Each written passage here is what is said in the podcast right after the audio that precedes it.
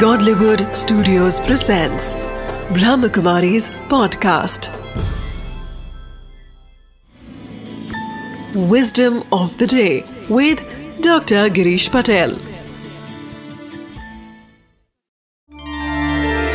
ओम शांति नमस्कार जब आप खेल खेलते हो या कुश्ती खेलते हो तो उसमें व्यक्ति हार सकता है कोई भी बात में अगर कोई मैदान में व्यक्ति हारा है तो फिर से अगर वो कोशिश करे तो वो जीत भी सकता है।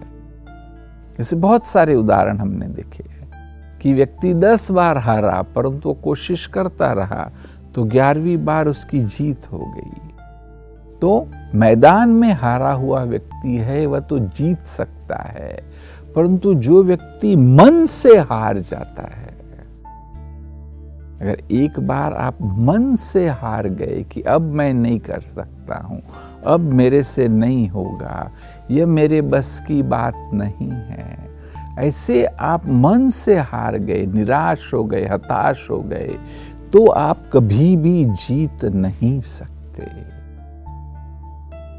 इसलिए विस्डम ऑफ़ द डे है, मैदान में हारा हुआ व्यक्ति लतीफ जीत सकता है, परंतु मन से हारा हुआ व्यक्ति कभी नहीं जीत सकता है।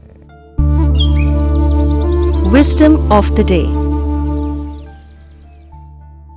in life defeat is not when you fall down it is when you refuse to get up choose to get up not give up